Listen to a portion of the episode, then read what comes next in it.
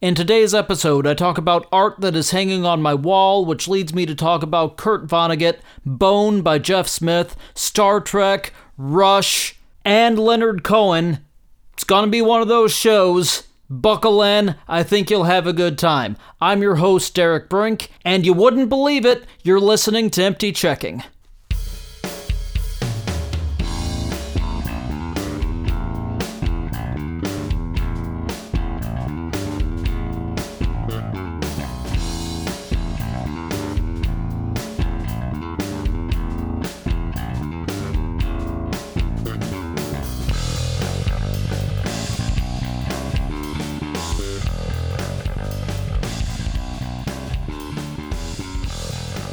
Hey there, checkmates. How you doing? It's been a few weeks, huh? Sorry about that. I've been uh, busy and distracted and other things. I hope you've at least been going to the blog to get uh, little updates on why there's been no show. I've been writing every now and again over at uh, emptychecking.blogspot.com you should really think of that as your home base for the show. Hey, tell you what, how about we set a new record and I just get all of the website stuff out of the way right here at the top? The blog is, as I said, emptychecking.blogspot.com. You can go there. There's stuff I write in between shows. There's stuff I write about the current shows. There's photos. There's all sorts of stuff there that you can enjoy please check that out and consider it your homepage for the show. The show itself, of course, is hosted at emptychecking.podbean.com. If you like me and want to know more about me for some reason, go on over to derekbrink.com. It's mostly stuff about my musical career. If you like the songs that you hear throughout the show, you can uh, check them out and download them for absolutely free over at derekbrink.bandcamp.com. All you do is insert zero as your purchase price, and it is your yours. You can take it, you can have it. I don't care that you took it. I won't know that you took it because I don't collect your email address. Just take it and enjoy it and know that I would just love it if you loved it.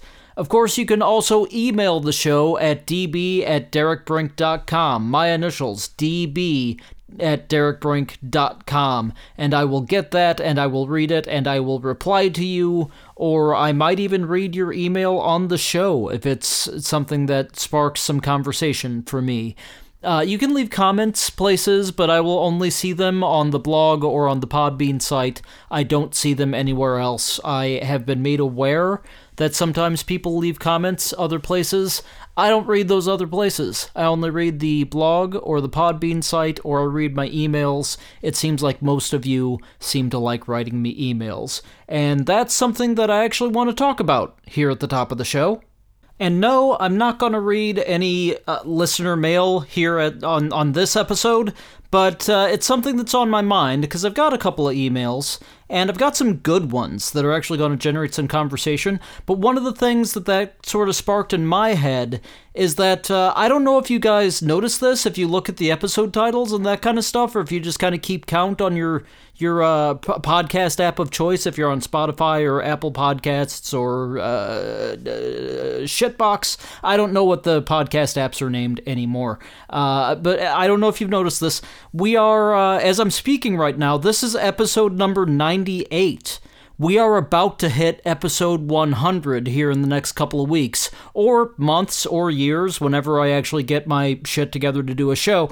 We're going to hit episode 100 soon. And that's a nice round three digit number. It's a number that's significant to a lot of people. It's a number that uh, is in many ways significant to me because I'm uh, it's it's it's a whole lot of effort that I've put into the show up to this point and uh, I wanted to do something special for that show. And you're probably thinking that I've got something in mind, that I've I've got a big deal planned for episode 100, that I'm going to do something different and fun and amazing. Maybe it's a clip show, maybe it's something like that. Nah, I don't, I don't really have anything like that. I can't do a clip show. I don't know how I'm go- how I would even start to do a highlight show of here are the best moments of the past hundred episodes. Uh, I'm I do this alone. I'm one guy, and uh, that's a very sort of difficult position to be in if you're going to put together a highlight reel of like what are the best moments of the show. Don't know. don't have anybody reacting to it in person, like to my face. Uh, I have some things that I liked, but uh, I do this by myself. I do all the editing by myself. Uh, to put together a highlight show, I would have to listen to 100 episodes of me talking, and uh, I'm not going to do that. So that's not happening. Not doing a highlight reel. Uh, don't have any guests planned. We're still in the middle of a pandemic. Can't get a guest in here. It's uh, it's not possible to do that. I mean, I guess I could do a phone thing. I've done phone things in the past, but you know, what really what would that do to mark the 100th episode? So much of this show was just me talking to you blankly by myself and you dance with the one that brought you you know? So if you're going to do a momentous show or, or like mark an occasion on a show maybe you don't do something different you know? So i, I don't have a lot sort of planned for that that i want to do that's special except this. I said i've got a couple emails sitting around that i want to answer on the show that i haven't yet. And i was thinking you know, I wouldn't keep doing this show if there weren't somebody out there listening to it. I do this show, well, I do the show for me because I like talking about the stuff I like, but I also do it a little bit for you. And uh, at least a little bit for you. That's that was condescending, wasn't it? Sorry about that. I do love you, checkmates. I do this a little bit for you. Uh, and I was thinking maybe on the hundredth episode, if it's possible, that'd be a great episode to just let you have. And the best way that I can do that is to ask you to write me some emails. Write me stuff that you want read on the show. It can be questions, it can be comments, it can be outright insults, maybe episode 100. If I get enough in to do this, maybe episode 100 is just me reading stuff that you've written comments on the blog if you want to go to the blog at emptychecking.blogspot.com and leave a comment there. Maybe i'll read a comment of yours on the 100th episode. Maybe if you want to leave a comment on the podbean page i'll know that you'll have to comment there.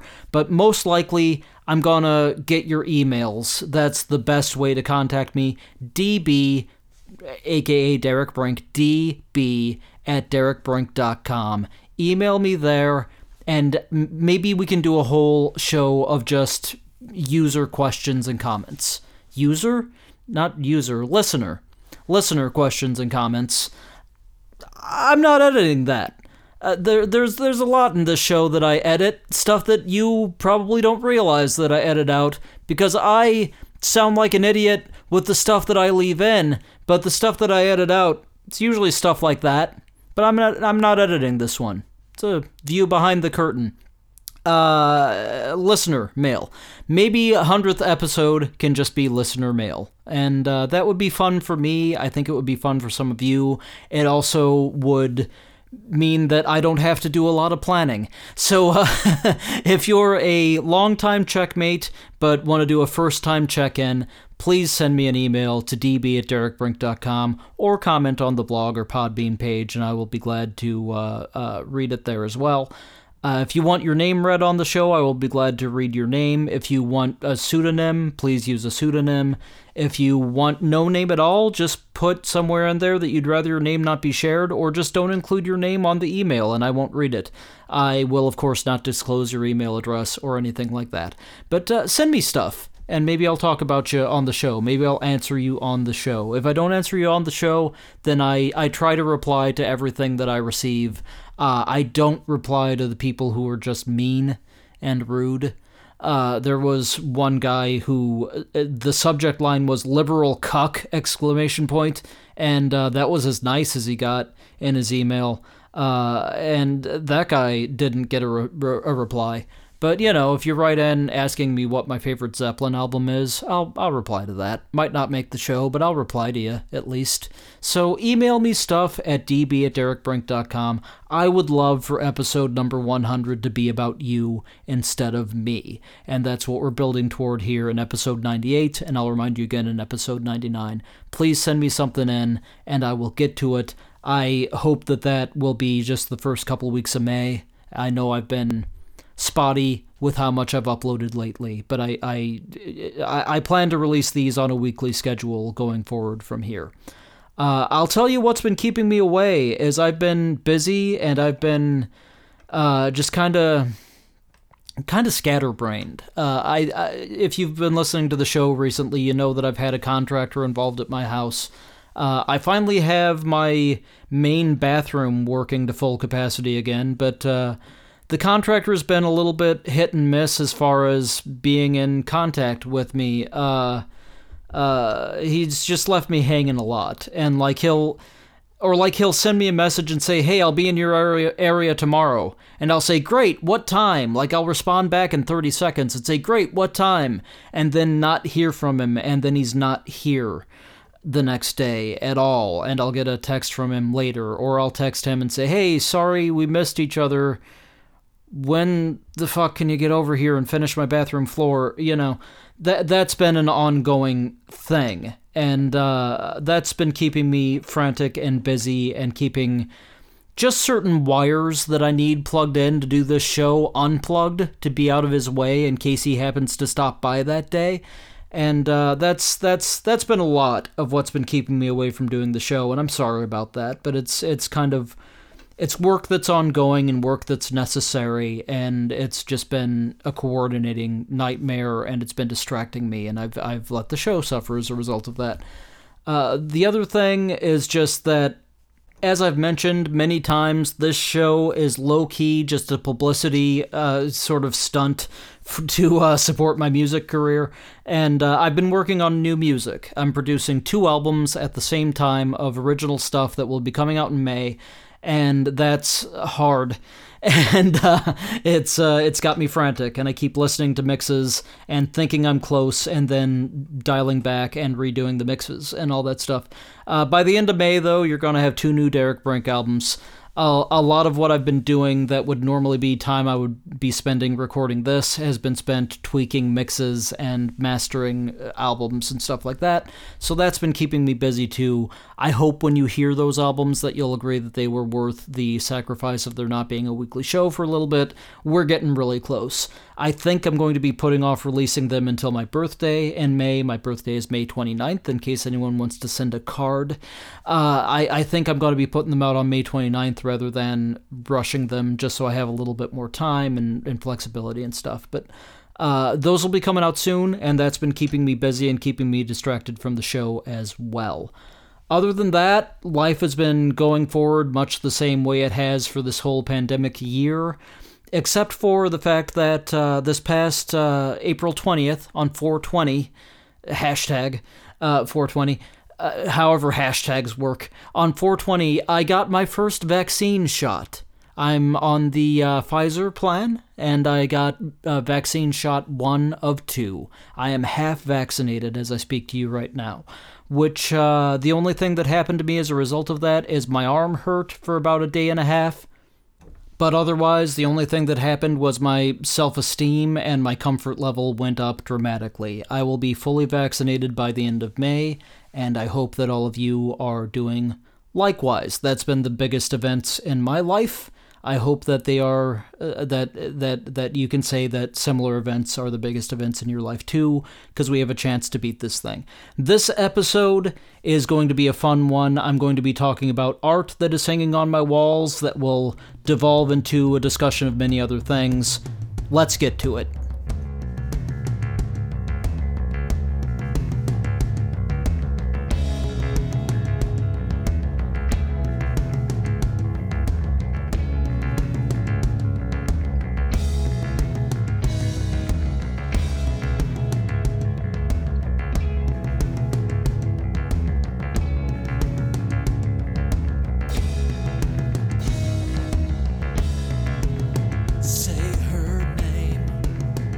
Yeah, I got some art that's hanging up on the wall, and I'm gonna start by talking about the thing I'm most excited about, and then we'll uh, keep talking about stuff that I also like but isn't quite as brand spanking new, and uh, that you know isn't isn't the thing that I just want to burst talking about. Uh, I uh, several months ago, back in September, actually, I haven't even talked about this on the show because I was waiting until I had the finished product to kind of talk about it on the show. Others who follow me on social media and whatnot already know, but anybody who doesn't, this is uh, the big reveal. uh, back in September, I tracked down. Uh, actually, this goes back years, but I tracked down a piece that is an autographed lithograph that is autographed by my favorite author, Kurt Vonnegut. And those who are familiar with my love of Vonnegut know how exciting that was for me. This goes back years and years, and I'm going to have to go back to about, I think, 2002 or 3. I know I was in college at the time. Uh, Vonnegut started producing just lithographs of stuff that was associated with his works drawings, sketches, just uh, limited run lithographs of stuff that was related to his his uh, uh, his, his, his his books and his, his essays and stuff like that. Some of them were quotes, some of them were drawings, that kind of thing. And uh, like I said, limited runs. The one that I have is number 622 out of 700. Vonnegut was producing these pieces with the same guy who presently uh, curates the uh, Steadman collection. Uh, Steadman is the guy who, like, you would know his art if you saw it. It's very kind of uh, like it looks like it was all done like just spraying ink out of a heroin needle. Uh, like uh, uh famously art to go with uh, Fear and Loathing in Las Vegas. Like he had a close relationship with Hunter Thompson, Hunter S. Thompson, if you will. Uh, so this guy does lithographs of the Steadman stuff, and he did lithographs with Vonnegut while Vonnegut was still alive and was a good friend of Vonnegut and talked to him, I think, daily up until the time of his death. And the way he figured out that there was something wrong with Kurt was that he wasn't replying. And, you know, then the inevitable happened, and that's how he lost his friend. And that, uh, I became aware of the fact that Vonnegut was producing these pieces while he was still alive, obviously, because he was autographing them and because uh, I was I was deeply steeped in Vonnegut's work in that time in my twenties, just reading everything and adoring everything, and going to his website and stuff. And he, he he had announced through the website that they were selling these pieces, and I looked at them and thought, ooh. I, I, I'm a college student. There's just no way I can afford any of this. I mean, maybe someday if it's still around and you know Vonnegut will I'm sure still be alive for several years, and uh, uh, when this stuff you know if this stuff's still around, maybe some of it'll come down in price, or maybe there will be more of it, and I can buy it then. And that was kind of the thought when I was you know 22, 23 or whatever. And then of course Kurt Vonnegut passed away, and I knew this stuff was still out there, but at the time that he passed away, it still wasn't, you know, on my radar as something I could possibly do. And uh, in recent years, I uh, I've gotten you know deeply steeped in Vonnegut again. I put out the whole Asterisk album a couple years ago now that is songs inspired by his works. That's available on the Bandcamp page. You can listen to that. Uh, it's one of my favorite things I've done. I'm very proud of that one. I'm very proud of the lyric writing on that one, and it just it meant a lot to me to do that one. I and doing that, I got sort of deeper and deeper into Vonnegut's work again in what is what was then my late 30s and is now my 40s. I'm still deep in Vonnegut's work, and uh, I I remembered those those uh, lithographs, but I didn't remember what they cost. I thought, you know, I'm in a better place financially now than I was then. Maybe between having a little bit in my bank account and having a credit card, maybe I could pull something off. I wonder if any of it's still out there. And I went to his website, and the the you know, the, the the lithographs are yeah, just been scrubbed from the website. I couldn't find any information on them whatsoever. I knew the name of the guy that he did the lithographs with because he's a he's a known artist. He's he's well known as a curator of, of these kind of collections, and uh, so I kind of just started googling him, thinking I maybe if I find him, I can appeal to him and just say, hey. I'm a gigantic Vonnegut fan. Reading his stuff changed my life in my 20s. I'm now in my 40s, and it's still changing my life every day, and, and et cetera, et cetera, et cetera. I thought maybe I could appeal to the guy if I could track him down. Uh, I tracked him down, and it turned out that he was selling a handful of what is left of these pieces on eBay and of all places on ebay he had a, a, few of them still sitting around and i saw the one i wanted and it's an asterisk of course it is and i decided i wanted it and it was at a dollar amount that i was comfortable paying especially for an autographed piece that was autographed by someone who is now deceased who has been deceased for more than a decade uh, coming up on two pretty soon, I think. Uh, and you know, I, I I I was comfortable paying the number that he was asking, so I paid the number that he was asking, and he sent it to me, and it arrived to my house in, in September of this past year. And uh, I'll tell you, folks, when it got here, I have never been so nervous opening a package because in my head the whole time I'm like I'm cutting the tape off with a razor blade and just thinking I, I, it's impossible to do because this is a box, but I know that when I cut this tape, I'm going to be slashing through right, like right through the middle of, of the the piece and like right through the autograph, you know. So just just sweating, shaking the whole time, and I get it out, and it's in kind of a little sort of folder thing, and I get that open, and he's got it wrapped in sort of tissue paper and taped down to the folder uh, the tissue paper, not the piece itself, sort of taped to the folder. And I just thought, yeah, I, I could kind of see it peeking through the tissue paper, and my hands are shaking. And it was one of those things that before I even got the tissue paper off, I was like, I, I have to sit down for a second, you know, I just I couldn't handle it, so I I, I you know kind of got my breath back and get got my hands under control a little bit, and opened up the paper and there was Kurt Vonnegut's autograph in pencil in the temporary form of pencil. And there it is for me, sitting there for me. And you can even see on the on the piece where he drug the pencil just a little bit, crossing his T. And it just made me so happy to have it. And I just, you know, like I was like teary eyed. And uh, I just kind of was like, that's amazing.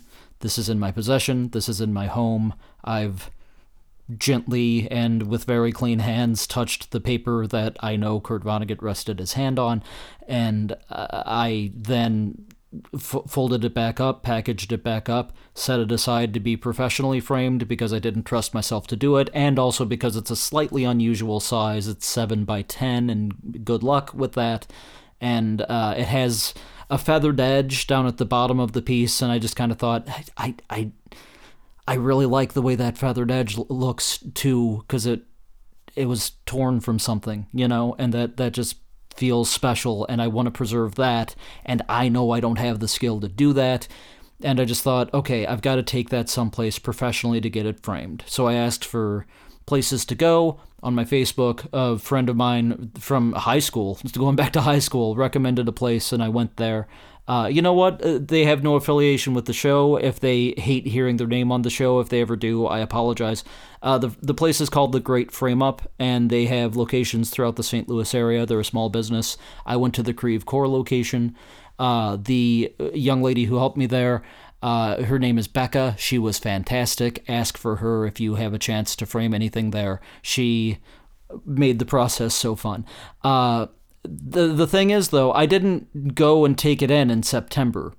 I uh, meant to. Uh, like I, a, a few days, maybe a week or two went by with it just kind of sitting in my house and me going, okay, I've got to do this. Yeah, but there's a pandemic going on and I don't know, and so on and so on and so on. But uh, I I let a couple weeks go by and I thought, okay, I I'm gonna make an appointment with that place. I'm gonna go in and take it in. So I make the appointment with the place and I get in my car to go to the place and my car won't start.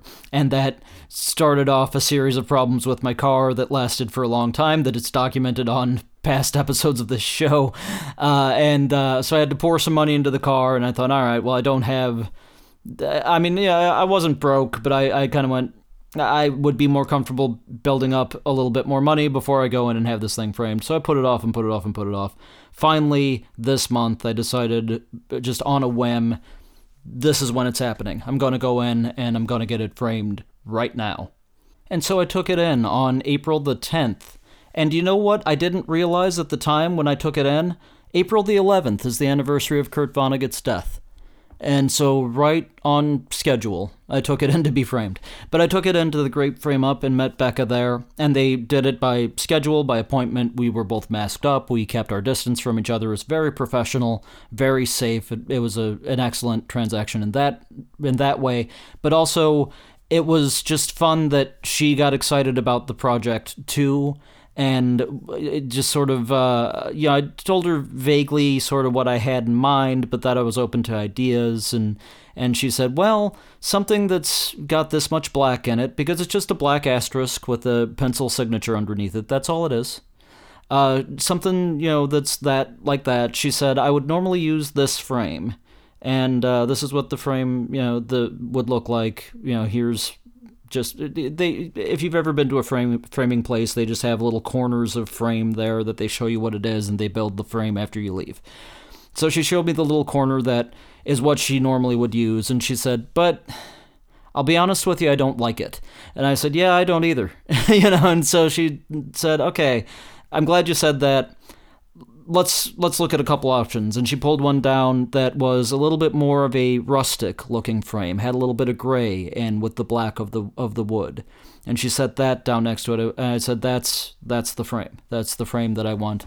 The gray in the frame is going to make the signature pop and pull out the grays of the of the pencil and also the black goes with the with the asterisk and that's that's perfect. It's a great frame. She go she goes okay great. Let's talk about mats. I was like i knew we would you know? So we we moved into talking about mats and she said, "Now I notice you've got this feathered edge down here at the bottom." And I said, "Yeah, I was wondering if there was a way to uh, to preserve that." And she said, "I'm glad you said that. Here's what I've got in mind." And she uh, just kind of pulled out a couple of different matting options. One of which she said that she uses for her own charcoal drawings, which I, you know, look, I, I don't know her. That she may or may not legitimately do charcoal drawings, but I, I don't think she was lying to me. Uh, I I'm absolutely sure that there were a couple of points where I was being upsold a little bit, but I was also absolutely on board to be upsold. I was I was the customer that you want in that situation. But uh, she you know kind of showed me one that she said that she liked with charcoal drawings.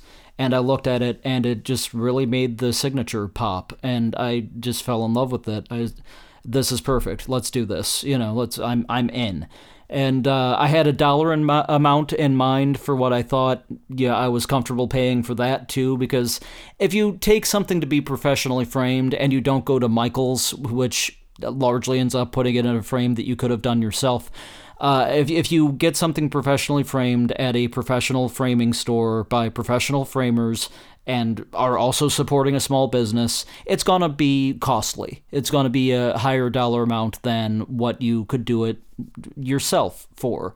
And also, I'm paying for acid free materials that I wouldn't get if I purchased something myself. And I'm paying for museum quality glass in the frame that I wouldn't get if I did something myself. There are obvious points where it's going to cost more. You're also paying for labor. You're also paying for the frame to be designed to fit, for the mat to be cut to fit, etc., etc., etc. So there there are costs there that you might not be prepared for if you've never had anything professionally framed before. I've never had anything professionally framed before, but I am, am enough in touch with related industries that I was ready for a high dollar number and I had a number in my head. They were just a touch higher than it, but it was still in a field that I was comfortable with. Uh, I'm not saying that they were high priced. I'm saying that I had a wrong number in my head, and they told me what the right number was, and it was absolutely worth every penny. Uh, if you don't have things professionally framed, be prepared for sticker shock. If you do have things professionally framed, Great Frame Up is right in line with everybody else, and uh, a little bit better than some places that I I, I have been aware of through others in the past. Because uh, I I did bounce you know numbers off a couple of friends that have had stuff framed, and they told me numbers and like they had higher numbers that they were saying for stuff of similar size that they've had done. So I was happy with the dollar amount. I was certainly happy with the experience. Uh, I told Becca when I picked it up today that uh, it was so strange. I walked out of the place happy before I even had the finished product in my hand. Like before I had the thing I paid for, I was already happy with the experience. So uh, they're they're a great store. They did a great job, and I just kind of wanted to talk about the experience there. This is by far the longest I'm going to talk about any of the stuff I'm talking about because I'm excited about it, but also because it was a great experience at a great shop with a great person that I really really appreciated. And it's always important to sort of pay that forward and say nice things when you can when you can say nice things. You should. Uh, so I had a I had a great time designing that, and uh, the, the the piece itself is it's just got it's got that simple pencil autograph. It's got the black asterisk on it on sort of a off white sort of cream color paper with a little feathered edge at the bottom. And the mat underneath it is a very dark gray with a texture to it, kind of a kind of a I would almost call it like sort of a gravelly texture to it, sort of a, a raised, sort of stony looking texture to it, and there's about an inch of that showing, and uh, very dark gray that makes the graphite pop.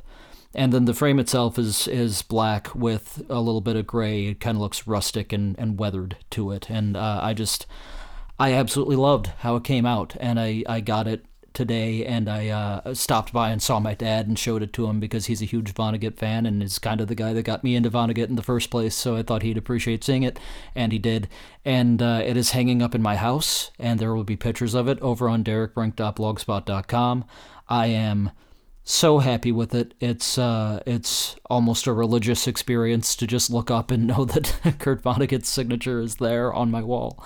Uh, that that just makes me so happy. Um, and I've talked about Vonnegut extensively on this show in the past. I'm assuming that I don't need to again. But if you uh, if you want to get into Kurt Vonnegut, most people start by reading Slaughterhouse Five. I personally started by reading Cat's Cradle.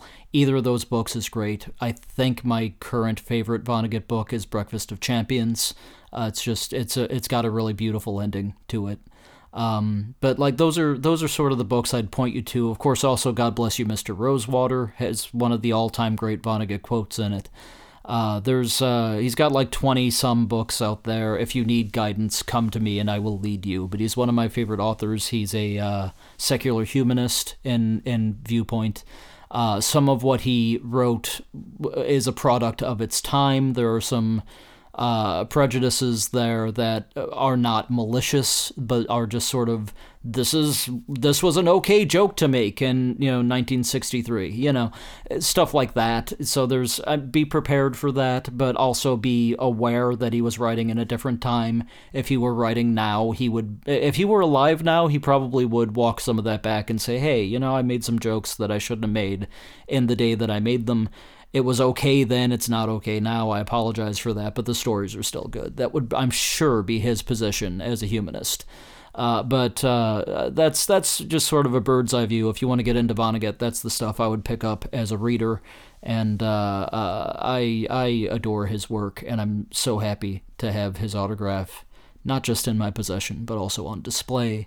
Uh, now, if the world could get back to a point where I had somebody to display it to, that would be lovely. But uh, it's actually felt this past year or so like we've been living in a Vonnegut novel. Those of you who have read them know what I'm talking about. But uh, uh it's it's it, it makes me happy to look over and see it. It's hanging in my living room, and it makes me happy to look over and see it. And uh, uh, I, I don't know. There will be pictures on the blog, and it's it's just something I wanted to share and talk about as well as, eh, as as well as just giving a little bit of free publicity to the great frame up. Uh, seriously, check them out if you are in the St. Louis area and, and, you need something framed. They're really good people, and if you're in Creve Coeur, ask for Becca and uh, tell her I sent you. That it won't get you anything. You, you will receive no discount for saying that I sent you. But uh, the the guy with the Kurt Vonnegut print, uh, yeah, who uh, was really happy with her, just tell her that he recommended the the store, and there you are. Uh, like I said, nobody gets any discount for that. Uh, nobody gets any. There's there's no reason for you to even say it, but it just kind of be nice to. It's one of those pay it forward things. Like just. I, I, am to go back there next time I have something to frame that isn't a $20 picture that I got at Target. Uh, I'm to go back there. and uh, uh, I just, I, I can't say enough about him. And I can't say enough about Becca. She was just great to work with. And that was a great store with pricing right in line with what it should have been. So uh, check them out if you need stuff framed, and also uh, read Vonnegut. You'll be a better person for it. Uh, this is the segment where I'm talking about literature type stuff, uh, type art that is on my wall. So I've got another thing that is also uh, also went up in my house this week that is related to something that I've read. So that kind of ties together. So we're not going to play any music yet. I'm going to just move into talking about the other thing. And the other thing is also a signed piece, although not nearly as pricey of one, and the author is still with us. I uh, now have some art hanging up in my wall that is artwork related to my all time favorite comic book, Bone by Jeff Smith. I bought a piece that is uh, Fone Bone, the main character of Bone, just sitting amongst the rocks that sort of start out the story, sort of the the start of the epic adventure. Uh, he's just kind of little cute little guy sitting there against a big rock landscape, and underneath it, Jeff autographed it, and he sells those at his website for you know a very reasonable price. Uh, you know, signed stuff is either super reasonable or insanely expensive, and this was super reasonable. So I I have been wanting that for a long time because I really love Bone. And I finally just thought, you know what? It's uh, there's no reason that I shouldn't buy this. It's a reasonable price. I've wanted it forever. There's a space on my wall that I have kind of known it was going to go for a long time, so I'm going to buy it. So I bought it, and it's hanging up on my wall now, right over my stereo in in the front room. And uh, I'm really happy with that too. That one I framed myself because it was a size that fits into a frame, and also it was like what I paid for it was a dollar amount that I was comfortable framing myself. So uh, I, I, put that up, and it's a very simple piece, and I just put it in a simple black poster frame. You know, nothing to write home about really, but it's a very simple piece and a very straightforward piece. But it makes me really happy to have on my wall because I really, really love Bone. And if you don't know what bone is, I'm sure I've talked about it on the show in the past. I, I can remember some of the photos I took when I talked about it in the past, but I don't remember I actually don't remember if it was in this iteration of the show because they're uh, new newcomers. This show has kind of had two different lives. It was around the early 2000s, and then I took a several several year break, and we are now in sort of Mach two or Phase two of the show, uh, and that's how I'm. Uh, you know, I'm I, I started. It's sort of like uh, how Doctor Who numbers things. Like we're in season like 13 of Doctor Who or whatever, but we're actually in like season 73 or something. I don't know the numbers. Sorry, Whovians. I, I apologize for not having that committed to memory as you probably do, but it's a little bit like that with the show. There was a previous version that I sort of don't count in the current numbering, but it existed. I think it might have been on that version that I talked about Bone, but my apologies if I actually talked about it last week and just don't remember. Because, you know, that sounds like me frankly. But uh, Bone is a is a comic book. It's I guess now it, it, could be identified as a graphic novel. I think there's nine volumes in the colorized version, or it's available in a one volume set. Uh, Bone is something that I got into in the '90s because my brother picked up a couple issues and I read those issues and just fell in love with it because it's very very charming. Uh, Bone and the Bone characters are guys who sort of look like schmoos, if you know what a schmoo is, or just Google Jeff Smith Bone. Everything is spelled the way you think it is J E F F S M I T H B O N E. If you just Google that, you can get a look at what Bone is. Uh, just cute little guys, very wholesome, very friendly looking, very kind of it, it played to the I I'm gonna say tween that I was at the time. I was sort of a kid but ready to get into a bigger sort of world of stories and Bone was a great transition into that. Because uh, it starts off very simple and very charming. It's uh, three cousins just sort of lost, trying to figure out how they're going to get home, trying to figure out where they are, meeting new people, and, and getting into new experiences. And it, it, it just starts out really innocent in that way. And then you get into it and there's this sort of dark undercurrent. There's there are forces moving that we don't yet understand right from the beginning that are intense and dark and scary and and and there's there's a mystery and just sort of a a, a, a Lord of the Ringsy under undercurrent that's starting to develop just right away from from the very beginning. But it is still really wholesome and really sweet looking you know and then it just kind of goes bananas and like all kinds of stuff happens there's uh, you know evil spirits there's dragons there's uh, uh, giant mountain lions there's uh, rat creatures the rat creatures are there almost right away and but the rat creatures not gross, not scary. They're uh, uh, actually sort of the best comic relief in the whole book, and uh, they're they're great. You'll you'll love the rat creatures. Uh, and it, it's it it it explodes into a very Lord of the Ringsy st- style story and a, a big epic story that sweeps across multiple volumes, but that starts off really, really sweet and really, really cute. And even as it gets into the darker stuff and the more intense plot, it still remains really, really cute and really, really sweet and really, really charming. They don't. Uh, they, he, Jeff Smith, doesn't dial back the charm of it and doesn't sacrifice any of that for the darker elements of the story, nor does the charm take away from the darker elements of the story. The charm of it adds to the darker elements because when somebody's in trouble, when it looks like somebody might die, you really get worried about that character because you're you're in your head going, but he's so cute. You can't you can't treat him like that.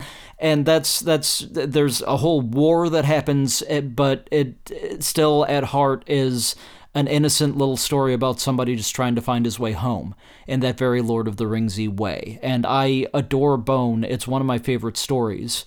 And uh, like I said, got into it in the 90s. Read just a handful of issues. I think maybe the first two trade paperbacks were out at that time, and at that time it was in black and white. And I fell in love with the with those early stories, and then it became hard to find, at least in this area.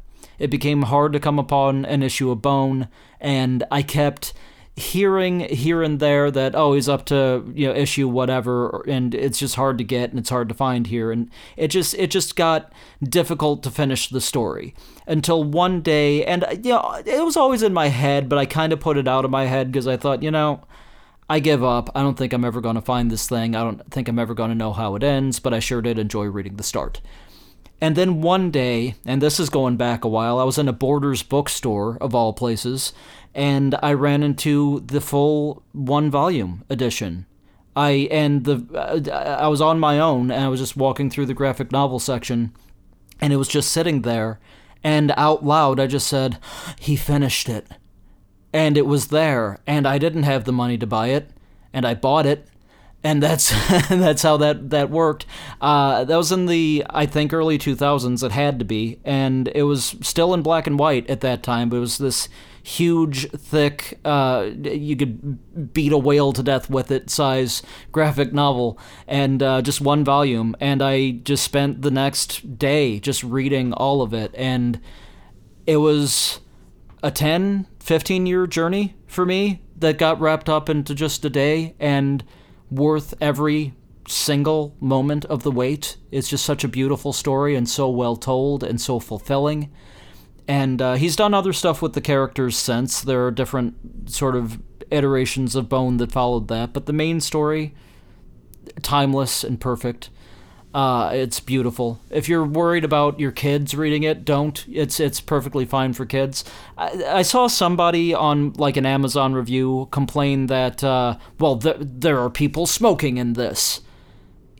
There, there are people smoking in Walgreens. Like what? that's a you know, yes, there's somebody who, as a gimmick, has a cigar that he smokes from time to time, and yes, people have you know ales in in the story it's all really, really innocent and really charming, and they're not giving it to preschoolers. You know, they're, these are ostensibly adults that are enjoying things that adults can enjoy and not to excess and not to their ruination. So there, there's that in there. If you're the most prudish of prudes that has ever pruded, then yes, somebody has a cigar and roundabout page 908 of it or something, a grizzled old man says the word damn once. So there is one uh, quote unquote profanity in there that was appropriately used and fit the scene and was out of a character that would absolutely say that word, and it's in there once out of hundreds of pages. I don't think it's 900 pages, but uh, nine volumes, I think. So, you know, in, in like one of the latter volumes, it was in there. Uh, and it's something that at that point, people had been reading for years and years, and a lot of the audience had grown up with it, and it just kind of was a little bit almost of, a, of an acknowledgement of the passage of time. But yeah, there is one quote unquote curse word in it, and it's one of the mildest ones that you could possibly ask for. Uh, but uh, other than that, absolutely a kid's story. Absolutely a story that a kid should read. I know several people who have read it to their kids, whose kids have copies. Uh, it's been such a fascinating journey because it started out with you couldn't find it anywhere for any amount of money. And then suddenly it's published and it's a full version, and there are, have subsequently been color versions put out. Scholastic Book Company is putting out colorized versions of it. Scholastic is putting out colorized versions, and that's so cool when it starts out as an indie thing that you can't find, and then Scholastic is, is publishing it and has colorized it, and the colorization is perfect and great and looks exactly how I imagined it when it was in black and white. It's beautiful and wonderful, and I, I have no objection to the colorization of it at all. It's perfect, uh, and and great to read in that format. I've reread it in that format since, and it's it's still phenomenal. Uh, and it's even in school libraries now and things like that. It's just been such a cool journey watching that thing explode. And when I knew that I had the opportunity to get some signed Jeff Smith art on my wall, I absolutely took it. You know, like I knew I was going to take that all along. And I'd been on the website a number of times over a multi year period going, yeah, yeah I'm going to do that, but today's not the day. And I finally just reached the point where I thought, you know, today really should be the day because you never know when something like that's going to disappear, and it's here now, and the time to buy it is when you see it. So I bought it, and it's on my wall, and uh, there are other signed pieces there that you can get too. Uh, including exactly the same one I got. It's you know a print that he just signs at the bottom. You know, so it's it's not it's no big deal. There are probably thousands of them out there. It's not like a major collector's piece. It's priced really reasonably. It's a two digit number that it's priced. So uh, uh, yeah, check that out if you want some signed art. But if you even if you don't want the signed art, definitely check out Bone. It's one of my favorite stories. It's definitely my favorite comic book, and I have been singing its praise for decades, and I will continue to do so until all of you are with me in spirit on this thing. Uh, absolutely love it. The trade paperbacks, the, the Scholastic Colored Edition, uh, everything's really reasonably priced. I think you can get the Scholastic colorized ones for like under 10 bucks on Amazon right now, 10 bucks a pop. So why not? You're, you know, buy the first one. If you don't like it, you're out 10 bucks. Sorry, you know, like you can't blame me for that. You're the one that spent it. But if you don't like it, you're only out 10 bucks. Buy a couple of Blu rays with it, and you won't even notice that you didn't like it, you know? Uh, but you're gonna love it you're gonna love it. It's a great story that appeals to everybody, and you're gonna love it. Bone is one of my favorite things in the world. I have that on my wall. I have an autographed piece from Jeff Smith on my wall related to Bone. I have an autographed Kurt Vonnegut thing on my wall. It has been a really cool week for me in terms of stuff that I've loved reading for decades, and uh, that's that's that's kind of that stuff. That's the literary portion of the art show for uh, for now, and uh, we're gonna, I think, play some music, and we'll come back and talk about more stuff, and probably do it a little bit quicker because the stuff I'm going to talk about following this is going to be a little bit more familiar to most of you. Change? You have to be the change, and let justice be your guide. The system is crashing, and we're underreacting. We should be marching side by side. We're passing down the fight to another set of kids. Alright, this middle thing is probably going to go pretty quick, because you don't really need me to describe this to you. You don't need me to go into detail on what this is, because this is one of those things that you already either love or don't love. And uh, what I'm talking about is I've got some art on my walls that is related to Star Trek. I don't think it's any secret that I am a Trekkie, and I prefer the term Trekkie to Trekker because Trekkie is easier to remember. That is the only reason. Uh, I know there's a big debate about that. Uh, sorry, anybody who feels otherwise. I don't care, and there's no reason you should either. But I, I like the show a lot, as does most of society or a large portion of it anyway. And I, I I've never made any secret about that. It's not necessarily something that is the first words out of my mouth. If somebody asks me what I'm into, I don't immediately just Star Trek. I'm, I'm into Star Trek. But it once somebody knows me, they go, "Yeah, okay, that checks out. Of course you're into Star Trek." You know, it just seems like the kind of thing I would be into. So many people are. Why? Why shouldn't I be? But I, uh, I got into Star Trek when I was like a kid, like pre-teen. I'm sure I was into Star Trek because the old series was on and around, and I just thought, well, this is this is crazy and fun, and I like it And uh, then Next Generation happened, and I was on board for that. Uh, I didn't see all of it in sequence at the time, but I saw a lot of it as it was still airing, even. And uh, my parents liked that stuff too, and I remember seeing episodes of uh, TNG when I was uh, very young. And I watched uh, Deep Space Nine, quite a bit of it as it aired, but didn't see all of it until many years later because you know, TV was what it was at the time. You missed something and you didn't see the next episode, and then suddenly you weren't watching the show anymore, and you might check in occasionally. And that was kind of my relationship with DS9 at the time. Voyager, I watched uh, sort of after the fact. I caught a lot of the sort of rerun episodes and eventually bought the DVD set, but uh, you, you know, that was the original sort of four. And I saw the movies, of course, but uh, then Discovery came out, and I was late getting into Discovery, really only got into that in the last year. I was on board with Picard immediately, as I've said on the show previously. Uh, I even like Lower Decks, which is an animated thing that they're doing on the CBS app thing. Uh, what is that called these days? Paramount Plus, maybe, is what it's called, I think. Uh, I like that. Uh, I've watched the Trekkies movies multiple times. I really love those movies. I am such a dork. I have the Trekkies 2 soundtrack, uh, which is the only. They didn't put out a Trekkies 1 soundtrack. There was no need to. But uh, I there there was no need, frankly, for a Trekkies 2 soundtrack, but I have it, and I enjoy it. I don't know why it's censored. Uh, there are a couple of songs on there that are censored for some reason. That seemed like an odd move, but uh, I still have it. It's it's in my possession. I listened to it recently. Uh, I like Star Trek. And I realized that other than having the DVDs kind of on a shelf in my house, which is going to be in one of the photos, uh, all the DVDs and Blu rays and whatnot are on a shelf with another thing behind them that I'll be talking about in a moment. Uh, I didn't really have any Star Trek art up anywhere, and I wanted some. So I bought some because the Star Trek website had some.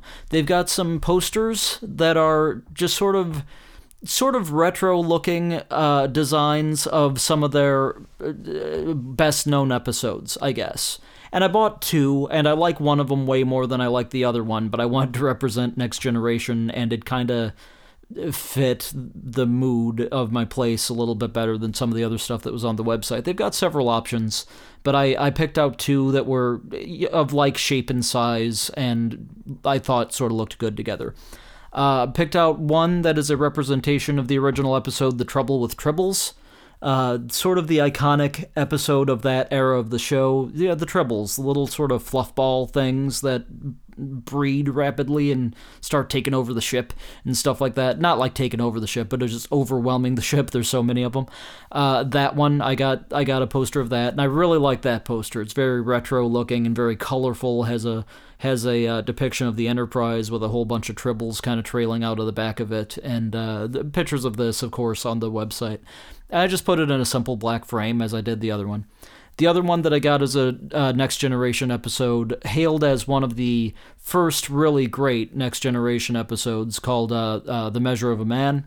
And uh, that's the episode where Commander Data is put on trial, more or less, put before a tribunal to determine if he is sentient or not, uh, or if he's just a robot. Like if he has autonomy and free will and is a sentient being, a life form, and, or if he's just a robot and is considered property. So that's that's the nature of that episode, regarded as one of the first really great Star Trek Next Generation episodes.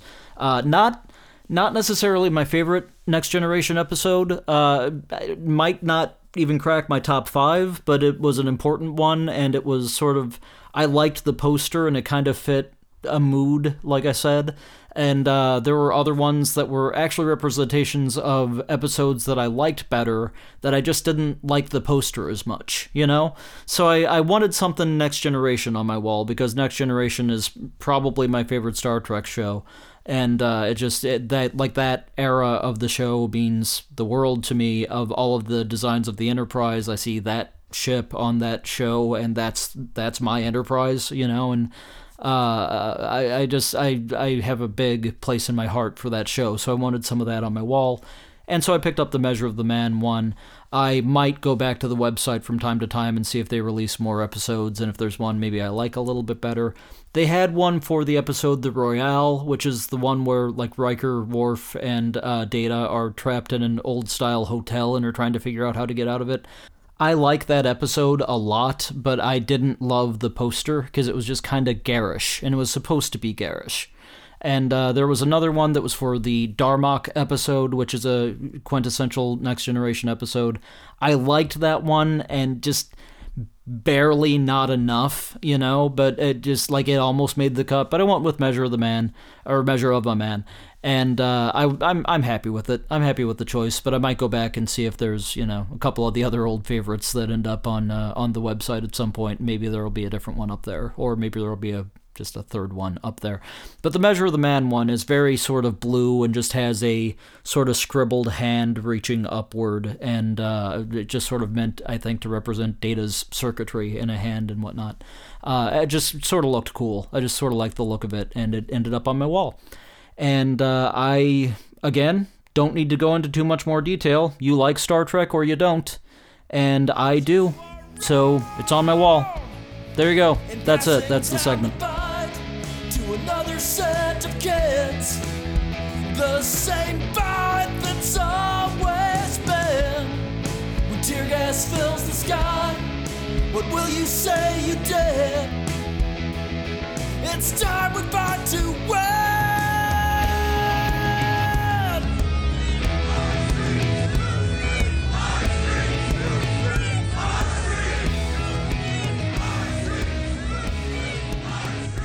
This episode is too long, but I'm having fun, so shut up and just keep listening, please. I'm sorry that I told you to shut up, that was rude, and you're doing me a favor by listening to the show, and you're really doing me a favor if you press like or if you subscribe to the feed. This is a bad song. Okay. Uh, also, you can email the show at db and I'll maybe read your thing on the air. Uh, one more segment we got to talk about one more thing. Well, two more things. But in the ball of one thing that is this segment, I'm sorry that the show got bad at the end of it. I, I, I was doing so well up until here, uh, but we're gonna we're gonna just act like none of this happened, even though it's it's preserved forever on the internet. Uh, I want to talk about some art that's on my wall that's musical in nature. One of them I've talked about on the show already. I think I'm pretty sure it's been a little bit. If I have, though, uh, and if I haven't, then this is all new, but I'm pretty sure that I have. Uh, it's one of those things that's going to end up on the blog just because it's closely tied to other things that I've already talked about. It's going to be kind of in the background of some photos anyway, so I figured, you know what? I also really like that piece, and I'm going to talk about it. This is another one of those things that I can be brief on because I have talked about this band at great, great length in the past, and you don't really need to hear me do it again. I have a framed piece of art on my wall that I am very happy to have on my wall that is representative of the band Rush, one of my favorite bands. Uh, like right up there, one of my favorite bands, one of those next level favorite bands. Like my favorite band is The Who, but uh, I mean, like Rush, Pink Floyd, yeah, there there are bands that just sneak into that conversation really easily. Cheap Trick does too. So does Big Star. So does Queen. So does. Uh, it, it's just one of those next level acts for me, and uh, I I love Rush, and I've modeled a lot of my musical career after Rush, which uh, which may explain why I'm not more successful now that I'm thinking about it, because it uh, it took them decades before everybody loved them. Uh, that's encouraging, actually. If you if you think about it, the, like now they're legends, but it, it took them forever to to get there. It's kind of nice. Like they've been the musicians band forever, but now they're kind of everybody's, and that's yeah. Maybe maybe that feels okay. Anyway, I love Rush, and some time ago, couldn't tell you when, Probably could if I went to my Facebook feed and found when I initially posted about it, but whatever. Uh, some time ago, I got a piece of art that made me smile, and I just wanted it on my wall. And uh, I, I'm sure that I talked about this uh, this piece at least in the episode when I talked about Neil Peart passing away. Uh, it's what it is is it's a a, a picture of uh, Geddy and Alex in the forefront dressed up or sort of made up. It's it's you know hand drawn, but I mean I don't have the hand drawn copy. I have a copy of a copy. You know I have a uh, it's a print. It's I don't have the original. Just to be clear, it's not a high dollar item, but uh, it's it's it's Geddy and Alex in the forefront, dressed up to look like the American Gothic which is uh, the picture of the uh, farmer and his wife or daughter, actually, I think, is what that's supposed to be. But yeah, the guy with the pitchfork, and there's the woman next to him, kind of looking at him. Uh, there's a some genius that that they put on the Rush website uh, was selling prints of Geddy and Alex as the American Gothic, calling it Canadian Gothic. And if you look really close at the farmhouse in the background, up in one of the windows, Neil is just kind of looking out from behind a, a curtain, which is just perfect for what his personality was it's one of my favorite things in the house because it's so dumb and so funny and just made me so happy when I saw it. I just I saw it and knew I had to have it, so I ordered it and it got delivered here and I immediately went out and bought the most expensive frame I could find for it, and uh, and framed it myself. And uh, it's just been hanging in a place of prominence in my house, and it's actually right behind all of my uh, complete collection of all the Star Trek stuff, all of the Star Trek DVDs and Blu-rays and whatnot. It's right behind that, so it, it just made sense that I just talked about Star Trek and how I love Star Trek, and there's a big dumb Rush poster right behind my Star Trek collection that is like the two are sort of married in my mind now. So I, I had to talk about the one if I'm talking about the other, you know? Uh, I, again, I'm sure I've talked about that Rush poster in the past. I love it. It's one of my favorite things. It still makes me smile every time I look at it. And uh, uh, yeah, check it out on the blog. Go to the blog and take a look at it. It's one of my favorite things in the house, and it's uh, it's one of my favorite things about one of my favorite things. I'm a huge Rush fan. Rush means the world to me. They're uh, you know, someone takes a swipe at Rush, I feel like they're taking a swipe at me. Uh, yes, I like his voice. Yes, I like how complicated their songs are haven't actually read any uh, Ayn Rand, but she was really only cited as an influence on the one album, and people uh, have uh, made too much of that. And Neil Peart, toward the end of his life, said, "Yeah, I got way too into her stuff," and he distanced himself from her works. Uh, yeah.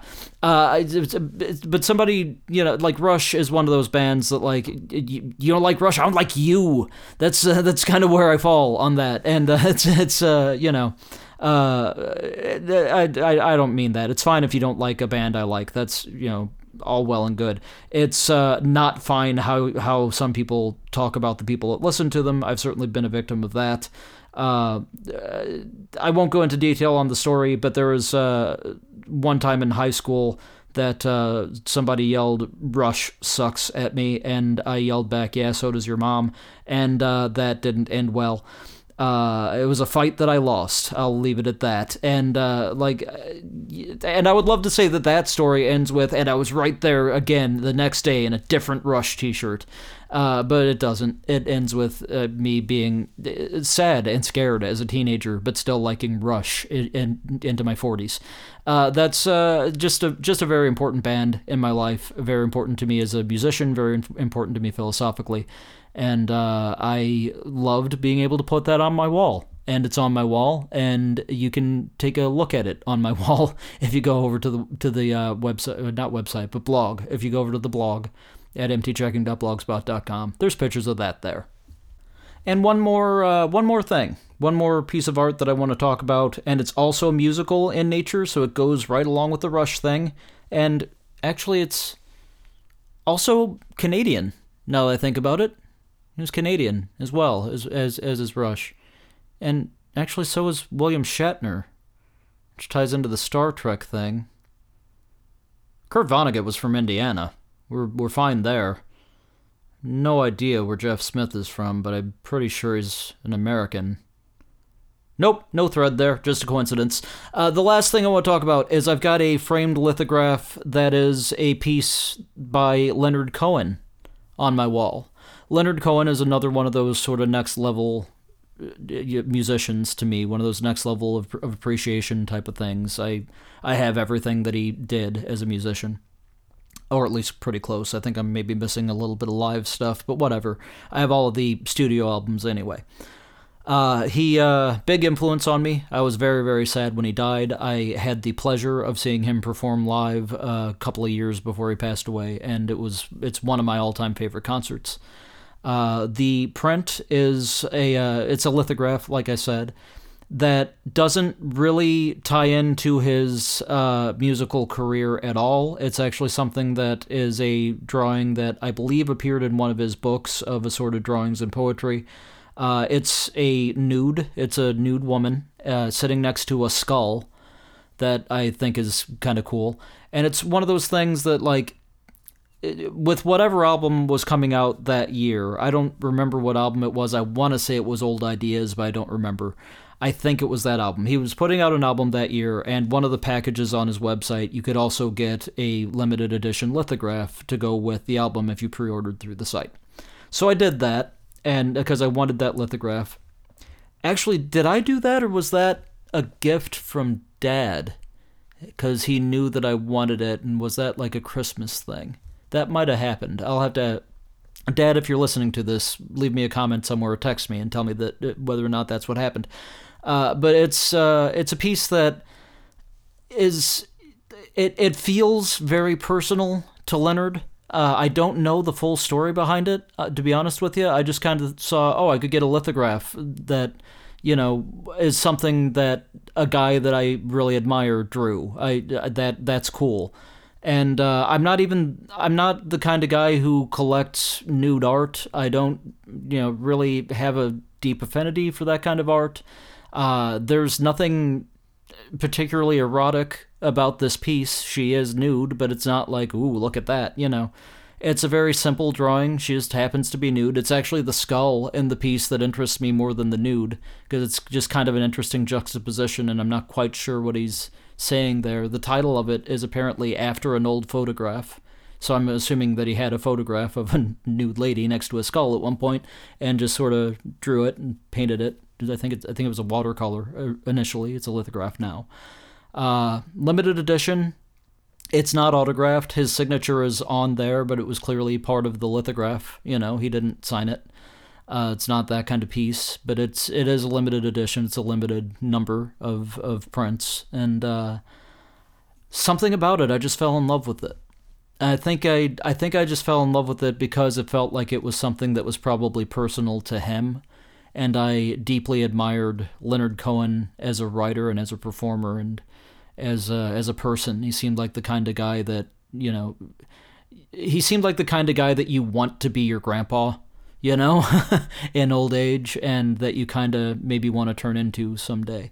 Uh, by absolute coincidence, I am wearing a Leonard Cohen shirt right now as I'm uh, doing this episode, and I'm I'm probably going to be wearing it in all of the pictures that are going on the on the site that are new.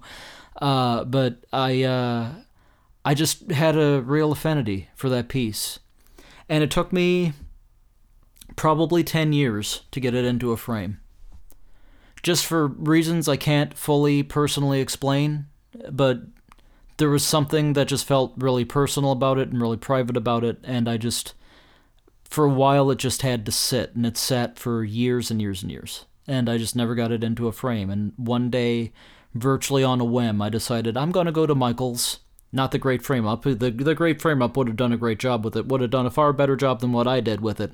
But I, I decided I'm going to go to Michael's and I'm going to see if there's a frame that jumps out at me that would be a good fit for it. And I found a lovely rustic blue frame with a mat in it, and I just thought, well, that's the one. That's the one I'm going to put it in.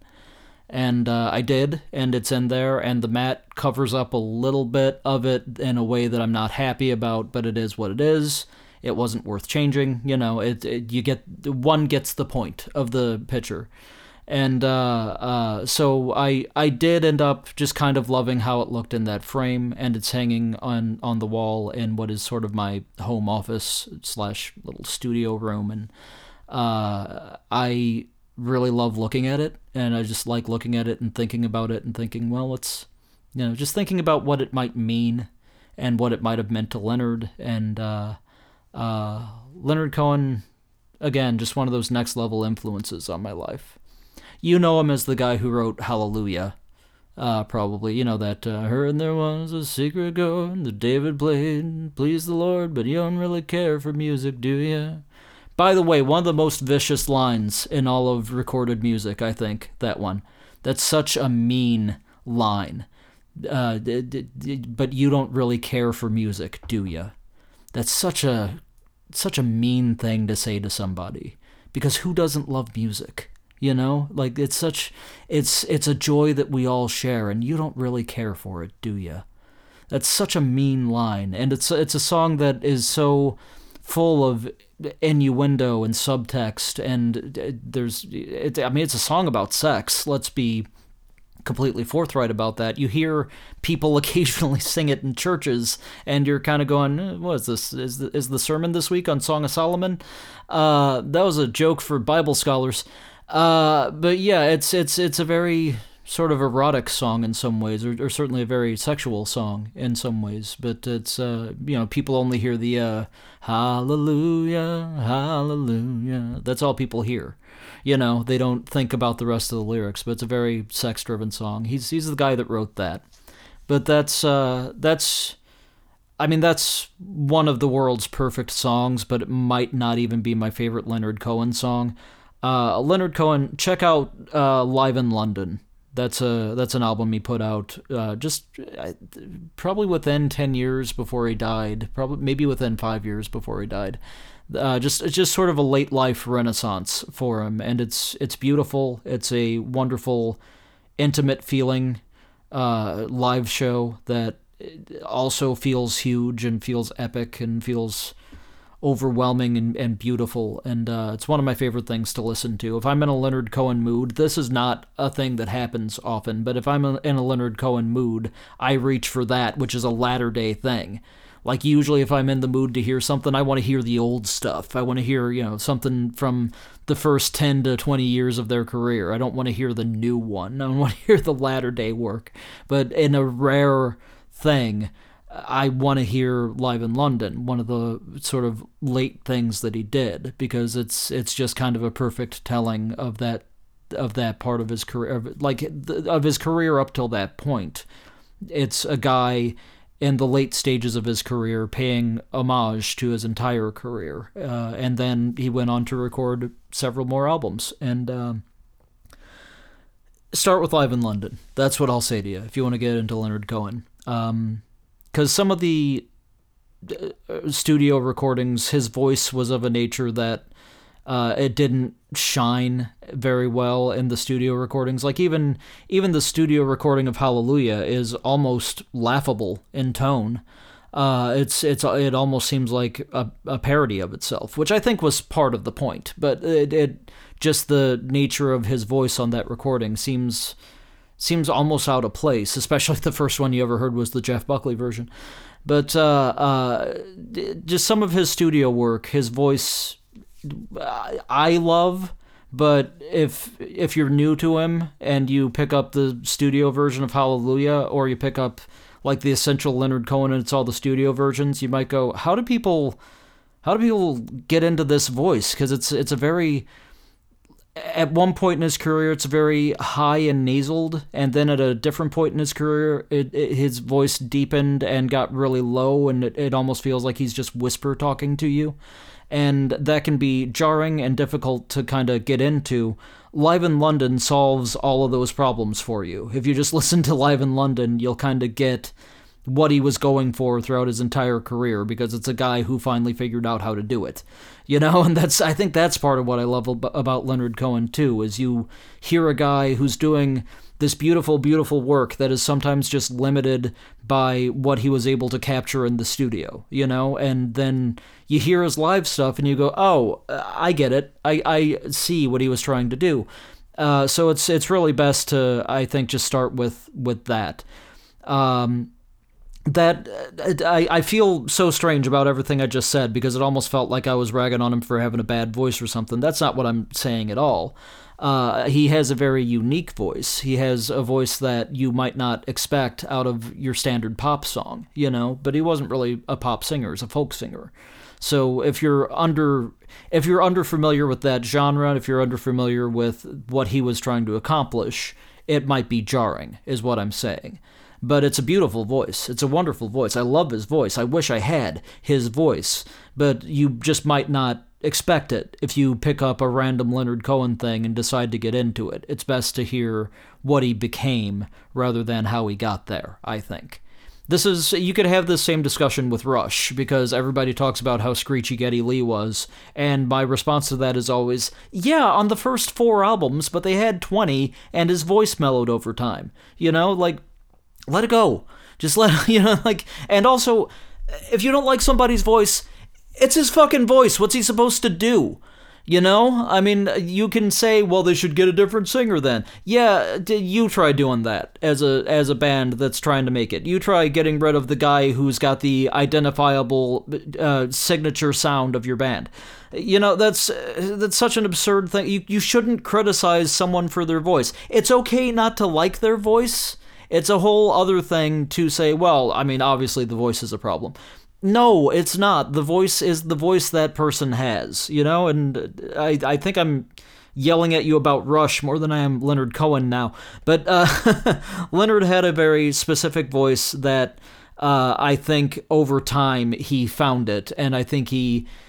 It was just a really interesting, strange road to get there. And you, if you're a big fan of his, you enjoy charting that. If you're new to him, start with the live stuff that came out toward the end of his career. It's going to be a much easier transition to get into him. That's that's my recommendation to you. But uh, I have his lithograph on my wall, and I love looking at it and I love thinking about it. And uh, I don't know. It's one of those things that there's there's sexuality in the image, but it's not really about that. It's about something else, and it's about thinking about what went into that image. It's a little bit like Hallelujah in that way. Maybe that's what I love about it. Leonard Cohen was a very complicated guy, and I I really love having something on my wall that makes me think about him and makes me think about other stuff and and uh, isn't it wonderful that art can do that? And that's that's that's the stuff that's hanging on my wall that I wanted to talk about. Talked about uh, talked about some literature, talked about some TV, talked about some music stuff as a result, and I think that hit most of the bases for what we do on this show usually. So yeah, that's that's pretty good. Check out all that stuff. Check out check out I mean maybe not the art, but check out the stuff related to that art. That's all cool. I think you'll like all of it or some of it or none of it. I don't care. I like all of it. It's on my wall. It doesn't have to be on yours, it's on mine. Maybe it belongs on mine. That's okay. Maybe it doesn't belong. Maybe you got other stuff on your. Tell me what's on your wall. You think you're so big. Think you're so hot. Tell me what's on your wall. In the in, in the comments, on the Podbean page or the blog. Those are places I'll read them. You can write comments elsewhere. I'll never know about them. You can email the show. Tell me what you have on your wall. Maybe you don't have anything on your wall. Maybe you're that kind of guy. Ah, isn't trailing off a wonderful thing?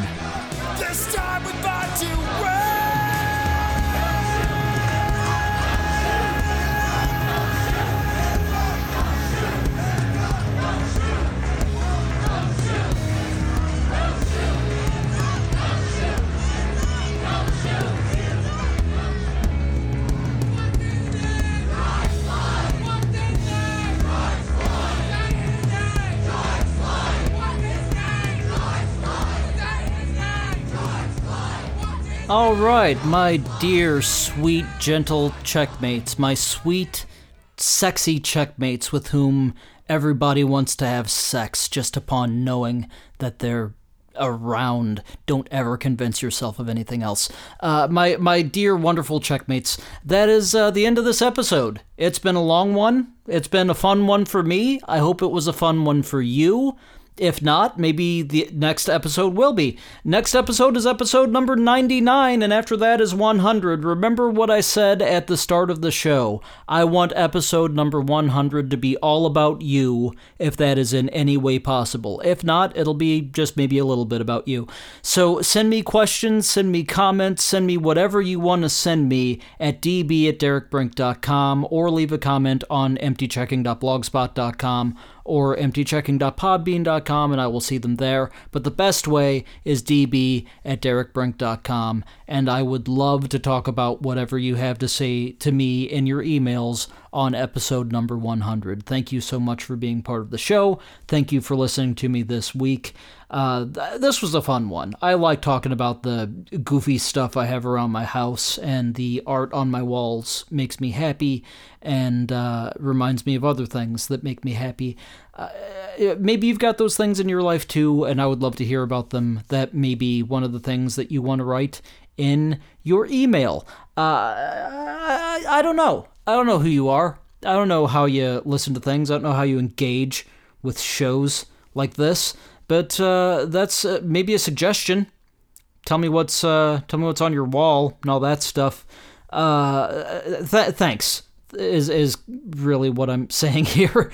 Uh, thanks for listening to the show. Thanks for your attention this week. I had a lot of fun doing it. I hope you had a lot of fun hearing it. I may be half vaccinated, you may be fully vaccinated for all I know, but for the time being at least, Please remember to wear a mask when you go outside and are around other people if you are unable to social distance, but please social distance as much as you can too. If you can't, wear the goddamn mask. Please get the vaccine when and if you're eligible. Everybody in the world should be able to get it by now. Please get the vaccine. There's really no excuse. It'll only do you good for the vast 99.999999 repeating percent of you. Please get vaccinated as soon as you can. That is how we will get back to normal. Please remember that Black Lives Matter and that trans rights are human rights. Be good to each other, be good to yourself, forgive each other, and forgive yourself. And while you're doing all that, check us out next time.